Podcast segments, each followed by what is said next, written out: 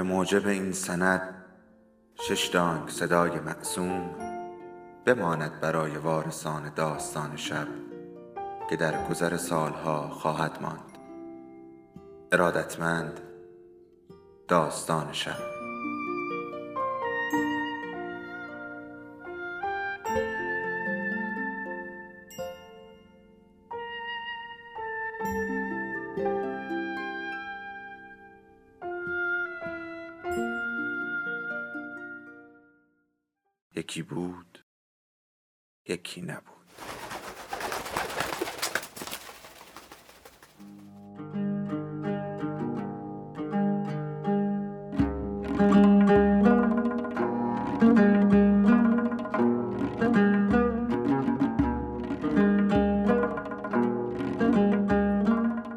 اینترویو از مجموعه داستانهای کوتاه کتاب بعد از روز آخر نوشته محشید امیرشاهی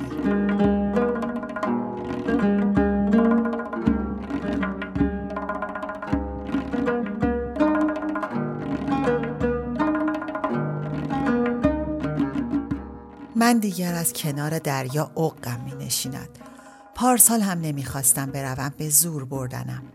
امسال هم می‌خواستند به زور ببرنم. به این بهانه که بچه های امو حسین تابستان میآیند ایران و می‌خواهند بروند لب دریا. من حوصله هرمزین ها را نداشتم. حوصله کنار دریا را هم اصلا نداشتم. پام را کردم توی یک کفش که نمی‌روم. ماما پرسید پس کجا می‌خوای بری؟ گفتم هیچ جا. مگه حتما باید جایی رفت؟ دایی اردشیر عقل کل گفت خب معلومه پس می‌خوای تهران بمونی؟ و یک طوری گفت انگار تهران ماندن غیر ممکن است. گفتم بله کار دارم. اما حسین با لبخند بزرگوارانه ای گفت تجدیدی ای تنبل اگر ماما آنجا نبود می‌گفتم بله و خلاص می شدم. ولی ماما فوری به رگ غیرتش برخورد و گفت تجدیدی چه حرفا همین یک کارش مونده بود من دعا دعا می کردم که قضیه به همین جا ختم بشود و ماما پوز بیشتر ندهد. ولی ماما گفت تو اینقدر از برادرزادت بیخبری که نمی‌دونی شاگرد اول کلاسشه؟ هر وقت ماما اینطوری حرف می‌زند دلم می‌خواهد کاری بکنم که دیگر شاگرد اول نشوم. اما حسین خیلی آقایی کرد. نه تعریف بیخود کرد نه آن قیافه ناباوری که همه به خودشان می‌گیرند به خودش گرفت. آخر مردم باور نمی کنند نه که چیز مهمی باشد ها. اما خب توی دلشان می‌گویند این بابا ننه ها. تازه اگر هم باور کنن فکر می‌کنن آدم خرخان و کودن است که شاگرد اول شده. ولی این حرف ها را که نمی شود حالی ماما کرد. نه که سعی نکردم حالیش کنم. سعی هم کردم و نشده. یک دفعه بهش گفتم آخه ماما چرا به همه میگی؟ کسی که باور نمی‌کنه. ماما رفت توی فکر رو من خر فکر کردم قانع شده است. اما میدانی بچه شد؟ هر وقت به هر کی می‌گفت دخترم شاگرد اوله بعدش می‌رفت کارنامه ام را هم میآورد و نشان می‌داد. ببین آدم چه خجالتی می‌کشد. این شاگرد اولی کوفتی از چهار دیوار کلاس که در میآید عجب چیز مزهکی است. تنها حسنش این است که آدم سرکوفت شاگرد اولی بابا ننه اش را نمی‌خورد. هیچ دقت کرده ای که بابا ننه ها همهشان شاگرد اول بودند؟ معلم ها هم همینطور؟ خلاصه هر وقت ماما از این صحنه ها درست می کند من با ناخونهایم بازی می کنم داداش سوت می زند. اما حسین گفت باری که الله دختر برات یه جایزه می خرم. ساعت خوبه؟ ماما پشت چشمش را نازک کرد و رو به من گفت مثل اینکه دایید امسال بهت جایزه ساعت داد نه؟ گفتم امسال الان درست شیش ساله که من از دایی سالی یه ساعت جایزه می‌گیرم. اما حسین خندید و دایی به هم چشم قره رفت و ماما گفت تو همیشه دایی طلبکاری دختر بیهیا حق بود اونم مثل خیلی ها اصلا خبر نداشت تو شاگرد اولی. تفلک امو حسین از اولش هم پیدا بود تا ماما بی التفاتی امو را بهش شیر فهم نکند دست بردار نیست اینقدر دلم برایش سوخت که جز شما رفتن هر کاری می‌خواست می‌کردم. خلاصه امو حسین یک طوری خودش را خلاص کرد و از من پرسید خب حالا که اینطوره تابستون می‌خوای تهرون بمونی که چی؟ درسم که نداری. گفتم گفتم که کار دارم دایی اردشیر با تعجبی ساختگی ابروهاش را بالا برد و گفت مثلا چه کاری کسی نیست به این دایی بگوید تو برو ساعتت را بخر. به تو چه؟ اصلا کسی با تو حرف زد؟ اول می‌خواستم جواب ندهم ولی دایی چنان با نگاهش میخکوبم کرد که از دهنم پرید. گفتم این تعطیلات می‌خوام برم یه جایی کار کنم. هیچ فکر نمی کردم حرفی که زدم تاثیرش اینقدر باشد. سوت داداش بند آمد و امو حسین شروع کرد به صرفه و دایی اردشیر هم کبریتی را که برای پیپش روشن کرده بود میان زمین و آسمان نگه داشت. من صبر کردم تا دستش سوخت. بعد گفتم دایی کبریت. مامان هم گفت چی؟ چی گفتی؟ راستش قضیه برای خودم اصلا جدی نبود. فقط از دهنم پرید. آن هم فقط برای اینکه از شر شمال رفتن با هرمزین ها و نگاه دایی خلاص بشوم. ولی عکس عمل اینها مجبورم کرد قضیه را جدی بگیرم. خیلی محکم گفتم می‌خوام کار کنم کار اداری. بدبختی شوهر سیمین هم سر رسید و سیمین درست مثل اینکه بخواد خبر مرگ کسی را بدهد گفت فهمیدی امیر؟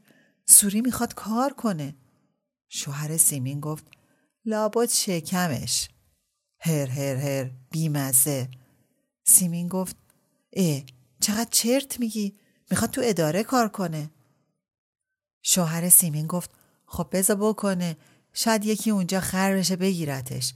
این روزا دخترها یا تلفنی شوهر پیدا می‌کنن یا تو اداره ها یکی رو تور می‌زنن. می‌خواستم از خوشمزگی های شوهر سیمین استفاده بکنم و یواشکی جیم بشوم. ولی دایی اردشیر پرسید شما کجا قرار کار کنین؟ لحن دزد بگیری دایی هم که آدم را می‌کشد. حقش بود اسمش جیمز باند باشد. خودم را از تک و نینداختم و گفتم هنوز درست معلوم نیست شاید داداش یه لنگ پا پرید وسط حرفم و گفت وایسا ببینم اصلا این محملات چیه؟ تو اصلا چی کار بلدی؟ گفتم تو دیگه خواهش دارم تو کار من دخالت نکن به تو هیچ مربوط نیست. داداش گفت باز من چند وقت بالای سرت نبودم رود زیاد شده ها. گفتم اه ببر. ماما گفت سوری باز شروع شد با برادرت معدب حرف بزن. گفتم تقصیر خودشه دائم پاشو می‌کنه تو کفش من. اصلا من به چند صد نفر باید جواب پس بدم. دایی برای اینکه نشان بدهد فقط باید به او جواب بدهم گفت خب بذارین حرفشو بزنه ببینم چی میگه. گفتم دیگه حرفی ندارم می‌خوام کار کنم همین.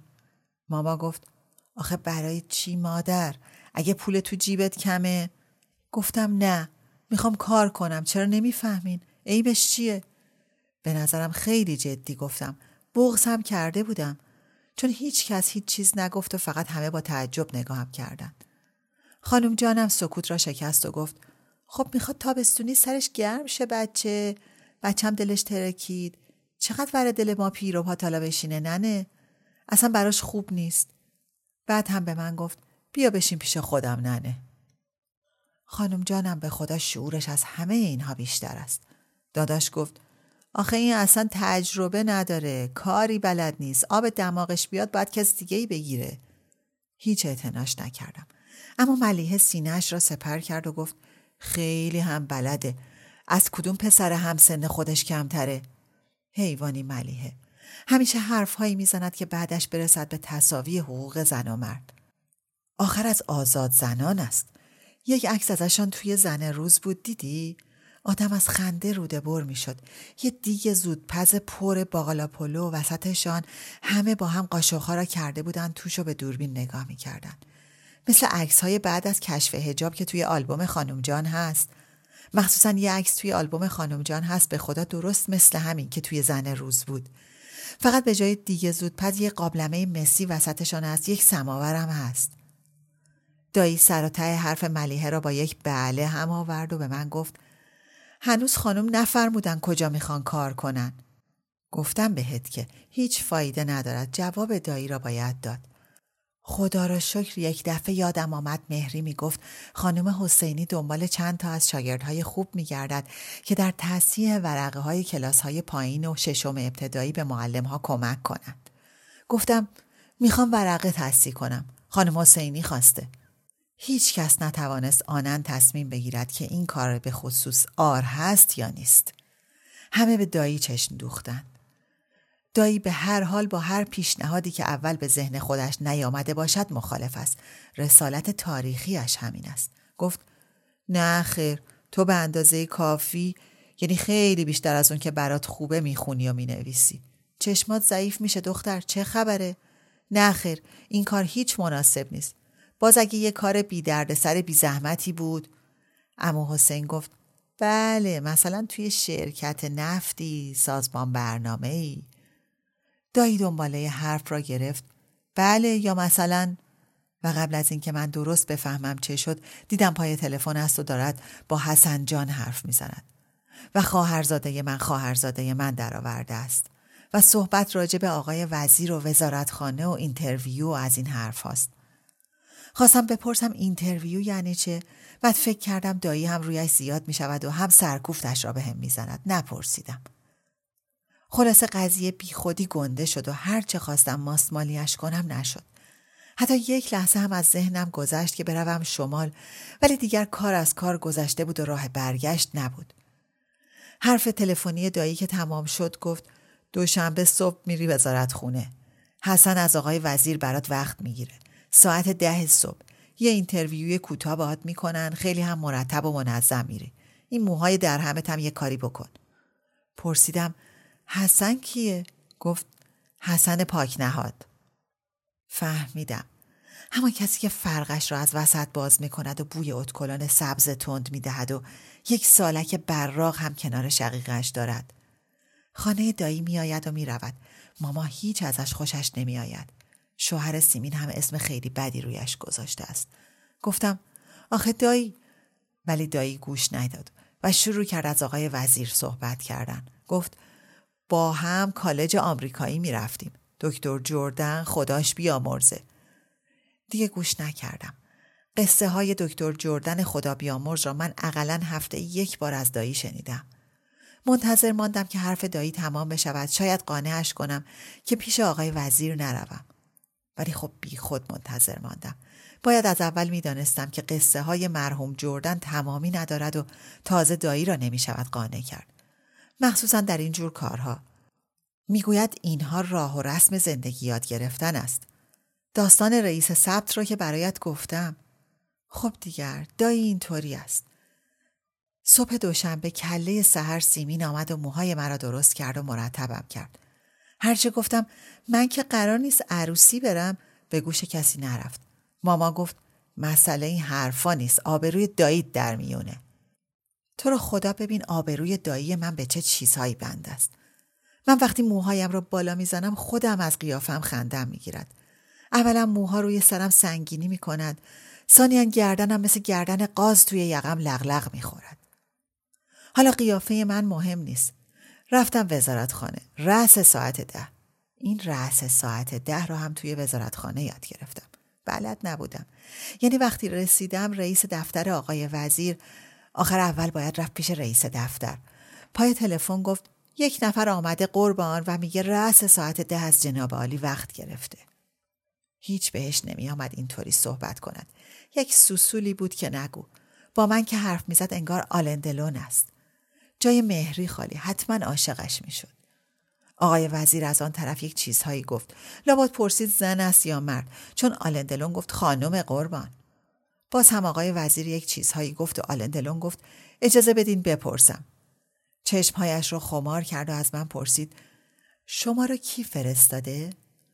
لابد آقای وزیر خواسته بود بداند مرا کی فرستاده است. گفتم دایی اردشیر یعنی آقای پاک نهاد توی تلفن گفت داییشون آقای پاک نهاد قربان. اطاعت قربان. گفتم نه خیر آقای پاک نهاد اما گوش نکرد. گوشی را گذاشت و گفت اتاق منشی جناب آقای وزیر. راهنماییتون می‌کنه. بعد هم چنان مشغول کار شد که انگار من اصلا نیستم. خیلی حرسم گرفت چون خیلی خوب هم می‌دانست که من آنجا هستم. آلندلون قلابی. حالا اگر رئیس دفتر آلندلون بود منشی تویگی بود. موهایش از موی رئیس دفتر کلی کوتاهتر بود. دور چشمش هم موجه های دراز کشیده بود. همانطور که هما می کشد به صورتش نمی‌دانم چی مالیده بود که رنگ ماست شده بود. گفتم می‌خوام آقای وزیر رو ببینم. پرسید وقت گرفتین؟ یه طور مخصوصی حرف می‌زد. گافش را یک طوری می‌گفت انگار چهار تا سرکش دارد. راش هم یک چیزی بود بین ر و ی. خلاصه مثل فرنگی هایی که می‌خواهند فارسی حرف بزنند. گفتم بله. از حالت صورتش معلوم بود که دارم فضولی زیادی می‌کنم.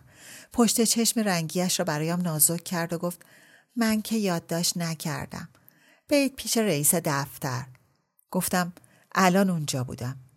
یک لحظه آدامسش را تندتر جوید و با قیز و قمیش گفت در روبرو. وقتی رسیدم جلوی در اتاق برگشتم که مطمئن بشوم کدام در است. دیدم توییگی دارد مرا به خانمی که سر صندلی کنار میز منشی نشسته بود و شبیه هیچ کس هم نبود با کله نشان می‌دهد و با چشمهایش می‌گوید اینو باش. من هم داشتم به خودم می‌گفتم منو باش.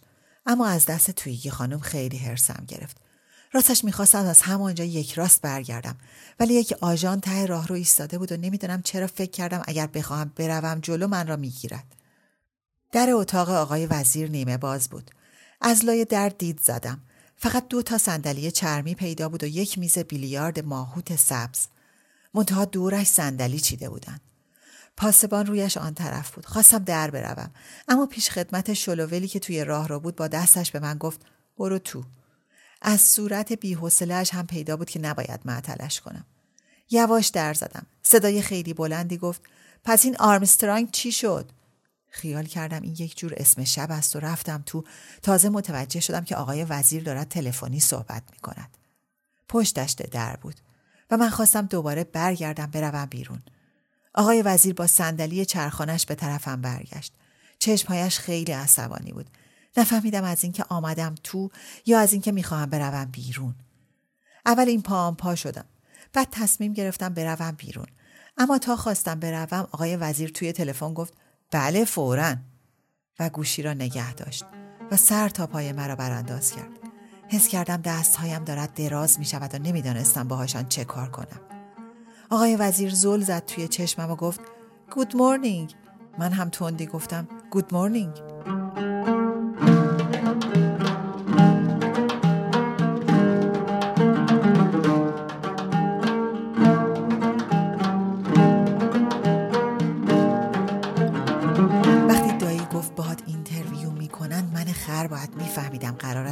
انگلیسی مرا امتحان کنند ولی خب نفهمیده بودم و حسابی دست و پایم را گم کردم آقای وزیر همانطور که توی چشمهای من نگاه می‌کرد گفت How are you؟ تنکیوی من با مستر آرمسترانگ آقای وزیر روی هم افتاد و من تازه فهمیدم که آقای وزیر دارد تلفنی با آقای آرمسترانگ خوشو بش می کند. افتضاح شد. داشتم از خجالت می مردم. بدبختی راه فرار هم نداشتم. حالا پیش خدمت و منشی مخصوص و رئیس دفتر و آژان یک طرف آقای وزیر که نشسته بود و از پشت عینکش بر بر نگاهم می‌کرد یک طرف. بدبخت شده بودم. آقای وزیر قاه قاه خندید و من باز نمی‌دانستم دارد به من میخندد یا با آرمسترانگ. اما تصمیم گرفتم دیگر خیت نکنم و همه اتفاقات را به مستر آرمسترانگ مربوط کنم. آقای وزیر گفت yes yes. آن سکوت. بعد باز هم yes؟ بعدش سکوت. خنده بلند. باز yes oh yes. سکوت. خیلی جدی. yes of course yes. سکوت خیلی خیلی طولانی. و بعد see you tonight goodbye همه حرفهایش را فهمیدم. اما فرصت نبود ذوق کنم. مخصوصا که یاد انگلیسی حرف زدن بی موقع هم افتادم و از خجالت خیس عرق شدم. آقای وزیر رویش را از من برگرداند و من نفس راحتی کشیدم و به دیوار تکیه دادم و سر فرصت نگاهش کردم. یعنی پس کلهاش را نگاه کردم. قرمز بود و دو تا چین هم داشت. عین راسته گاف که دورش گله به گله نخ قند میبندند. دیدی دیگر توی ایران سوپر میفروشند. آقای وزیر گفت بیا اینجا. من ایستادم که ببینم با من است یا نه چون پشتش به من بود. همانطور تو بحر چین پس کلش بودم. آقای وزیر برگشت طرفم و چون داشتم به چین پس کلش نگاه می کردم سرم بالا بود و چشمم افتاد توی چشمش و حسابی غافلگیر شدم. سرم را انداختم پایین. دستهام درازتر شد. آقای وزیر گفت با تو هم جونم. بیا جلو ببینمت. رفتم جلو. اما نمیدانی چطوری. اول دست ها می‌رفت یک متر جلوتر. بعد تنه بعد پاها. به میز که رسیدم نمی‌دانستم باید چه کار کنم. آقای وزیر گفت بشین ببینم. تقریبا خودم را پرت کردم روی صندلی چرمی. به نظر سفت می آمد ها اما من هلفی رفتم تو. نمیدانی به چه مکافاتی خودم را جمع جور کردم. آقای وزیر گفت پس پاک نهاد دایی توه. حق باز به من نگفته بود خواهرزاده داره. اونم خواهرزاده به این خوبی. گفتم نه خیر. آقای پاک نهاد آمدم مثل رئیس دفتر یک قربان یک جای جمله بگذارم. زبانم نچرخید و طول دادم. آقای وزیر گفت می‌فهمم می‌فهمم. نفهمیدم چی را باید می‌فهمد و تا آمدم بپرسم همان پیش خدمتی که گفتم توی راه را بود آمد تو و کنار در مثل چوب ایستاد. آقای وزیر گفت چایی. پیش خدمت تعظیم کرد و من خندم گرفت. چون خیال می‌کردم این کارها ور افتاده است. آقای وزیر گفت بگو ببینم. و تا آمدم بپرسم چی بگویم تلفن زنگ زد. آقای وزیر گفت بگو رفتم نخست وزیری. و گوشی را گذاشت. به من گفت خب نگفتی. تا آمدم بپرسم چی را در زدند و آلندلون وارد شد. با دو سه تا پرونده. راه رفتنش تماشایی بود. درست مثل اینکه روی فنر راه می رود. آقای وزیر گفت بذار رو میز آلندلون یک دستش را گذاشت پشت کمرش و خم شد و در گوش آقای وزیر وزی زد. آقای وزیر مشغول امضای کاغذهایی شد که آلندلون دانه دانه برایش گردگیری می‌کرد و جلوش میگذاشت. باز تلفن زنگ زد. آقای وزیر توی تلفن گفت کی؟ بله صحبت می‌کنم. گوشی را کنار گرفت و کاغذها را سر داد طرف آلندلون. آلندلون ورقها را برداشت و گفت فرمایشی نیست. اما آقای وزیر جوابش را نداد. من مخصوصا سینم را صاف کردم که بفهمد متوجه خیتیش شدم. پاک کنف شد. میدانی از کجا فهمیدم خیلی خیت شد؟ موقع بیرون رفتن یادش رفت فنری راه برود. گفتم که حسابی عوضی بود. آقای وزیر توی تلفن گفت متن نطق حاضر شد؟ خوبه. ترجمهش؟ بفرست ببینم. اسکجول سفر رو درست کردی؟ نه نه کنسلش کن. من دو روز ونیز کار دارم. هشت صبح پس فردا؟ اوکی. تلفن تمام شد. توی گی وارد شد. او رفت. باز تلفن زنگ زد. آقای وزیر گفت بگید کمیسیون دارم چند دقیقم کسی مزاحم نشه. گوشی را گذاشت. پیش خدمت چایی آورد. آمدم لیمو را فشار بدهم یک قطره آبش پرید توی چشمم. آمدم چشمم را بمالم نزدیک بود چاییم بریزد. آقای وزیر پرسید از روم خوشت میاد؟ وقت پیدا کرد با من حرف بزند. با یک چشم بسته گفتم من رومو ندیدم. آقای وزیر هر هر خندید و گفت شهر روم که نه این روم دختر یه قطرش توی چایی خوشمزه است من برای گریپم می‌خورم تو می‌خوای؟ اصلا من دنیا آمدم که خید کنم گفتم نه مرسی چشمم داشت حلاکم می‌کرد. دستمالم را درآوردم و گذاشتم رویش. به نظرم آقای وزیر فکر کرد چون خید شدم دارم گریه می‌کنم و خواست بگوید مهم نبود. چون خیلی مهربان به من گفت اتفاقا من دارم میرم روم. دلت می‌خواد با من بیای؟ من تعجب آن چشمی را هم که زیر دستمال بود ریختم توی این یکی چشم و به آقای وزیر نگاه کردم. آقای وزیر گفت فقط یه هفته طول می‌کشه. چنان دست و پایم را گم کرده بودم که نگو. با تته پته گفتم خب باشه یه قطرشو می‌خورم. آقای وزیر این دفعه واقعا دلش برایم سوخت. با ترحم پرسید تو چند سالته؟ گفتم هیفده اگر ماما بود فوری می‌گفت شونزده سال و چهار ماه. خوب شد که نبود چون هفده سال هم به نظر آقای وزیر ناقابل آمد. سرش را کج کرد و هم کرد و گفت پس تو لولیتایی. گفتم نه خیر اسم من سوریه. لولیتا دیگر از سوری هم بدتر است. یعنی برای آدمی به ریخت من. آقای وزیر لبهایش را تر کرد و خندید. لابد باز هم دست گلی به آب داده بودم و نفهمیدم. اما خلاصه از خندهش معلوم بود که اگر اشتباه های دیگرم را نبخشیده اقلا کم سن و سالیم را به هم بخشیده است. با همان گردن کج و لبخند خیس گفت تو که اسمت سوریه لابا توی خونه دایی اینا صدات می‌کنن سوسو. سوسو دلم به هم خورد. دلم می‌خواست خید تش کنم و بگویم نه خیر صدا می‌کنن سوریسیا ولی نگفتم. و بی خودی هم یاد کیومرس افتادم. لابد برای اینکه صدایش می‌کنن کیکی. توی صورتم گز گز کرد و داغ شدم. تازگی ها هر وقت به کیومرس فکر می‌کنم همینطوری می‌شوم. نمی‌دانم چرا. آقای وزیر گفت آ سرخ شدی سوسو کوچولو هر وقت صورتم داغ می شود رنگ لبو می شوم. نمیدانی چه افتضاحی است. صدای آقای وزیر یک جایش گره خورد و یک جایش هم سود زد.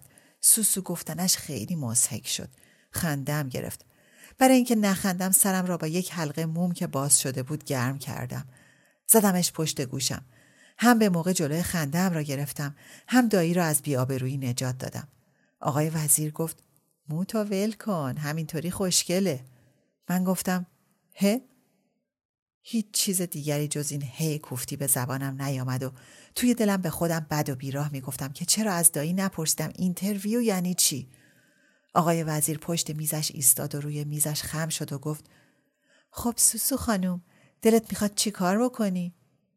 اه اگه پرسیده بودم می‌دانستم که در interview آدم باید بگوید چه کاری می‌خواهد بکند برای اینکه باز آبرو ریزی در نیاورم و کار بی ربطی نخواهم فکر کردم بهتر از خیلی کلی حرف بزنم. گفتم نمی‌دونم چون من دفعه اوله که می‌خوام از این نوع کارا بکنم. باز قشقش آقای وزیر بلند شد. نمیدانی چقدر خوشخنده بود. تنها بدیش این بود که من نمیفهمیدم به چی میخندد و حل می‌شدم. آقای وزیر گفت از کدوم کارا شیطون؟ یاد حرف داداش افتادم و فوری گفتم من اصلا تجربه ندارم. اگر فکر می‌کنین به درد کاری نمی‌خورم آقای وزیر گفت او دارلینگ و خندهش خیستر شد. تندی گفتم من انگلیسی بلد نیستم. راستش هیچ کاری درست بلد نیستم. اصلا دایی بیخود گفت بیام اینجا. چون آقای وزیر گفت پاک نهاد خیلی هم خوب کرد تو رو فرستاد پیش من. تو هم مثل دخترای خوب بهش میگی مرسی دایی. گفتم آقای پاک نهاد دایی من نیست. من خواهرزاده اردشیر میرزام. خنده آقای وزیر بند آمد و عینکش را روی دماغش بالا پایین برد و براندازم کرد. اما طوری نگاهم کرد که انگار شوخی لوسی کردم. پرسید اردشیر میرزا؟ کدوم اردشیر میرزا؟ گفتم هم کلاستون بوده کالج آمریکایی. آقای وزیر راست ایستاد و کتش را صاف کرد و یک قدم عقب رفت و این دفعه طوری نگاهم کرد که انگار مرا قبلا ندیده است و گردنش را توی یقهش جا انداخت. من فکر کردم الان یقه آهاریش یک خط دیگر هم به خطهای پشت گردنش اضافه می کند. نگاهش کردم و گفتم ه حالا آقای وزیر به تته پته افتاد. گفت پس شما که گفتین که گفتم من چیزی نگفتم آلندلون یعنی رئیس دفترتون اشتباهی گفت. اصلا به حرفای من گوش نکرد. دلم می‌خواست باز هم شکایت رئیس دفترش را بکنم. ولی دیدم آقای وزیر منتظر است ببیند چه اشتباهی شده. گفتم آقای پاک نهاد دوست دایی اردشیره. تلفن کرده بود که به من اینجا کار بدین. خواستم کلمه اینترویو رو هم یک جایی بیاورم ولی ترسیدم عوضی بگویم. نگفتم. آقای وزیر گفت کار ها بله کار درسته کار. نمی‌دانم چرا آقای وزیر اینقدر هول شده بود. آمدم بگویم کار اصلا مهم نیست. ولی تا گفتم کار آقای وزیر گفت کار مناسبی فعلا برای شما در وزارتخانه نداریم. خیلی متاسفم. البته به محض اینکه خودم به آقای اردشیر میرزا تلفن می‌کنم من فعلا باید برم به کارام برسم. تا چند دقیقه دیگه کمیسیون دارم. بعدم باید برم نخست وزیری. من همانطور نشستم چون نمی‌دانستم باید چه کار بکنم مخصوصا نمی‌دانستم دستهای درازم را چه کار بکنم. آقای وزیر گفت خب شما میرید منزل؟ آمدم خیلی معدبانه و لفظ قلم حرف بزنم که آقای وزیر دلش بسوزد که مرا استخدام نکرده. گفتم بله تشریف می‌برم منزل. لام منزل را آقای وزیر نشنید چون من آن موقع توی راه رو بودم. امسال هم می‌روم شمال.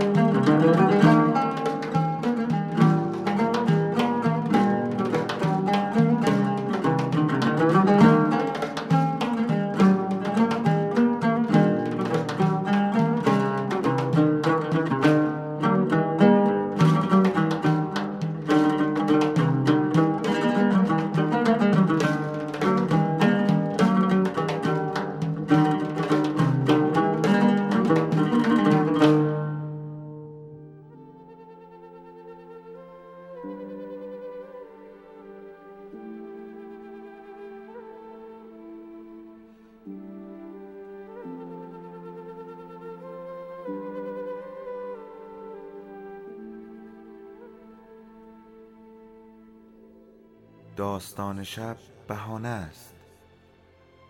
برای با هم بودن دور هم نشستن شنیده شدن.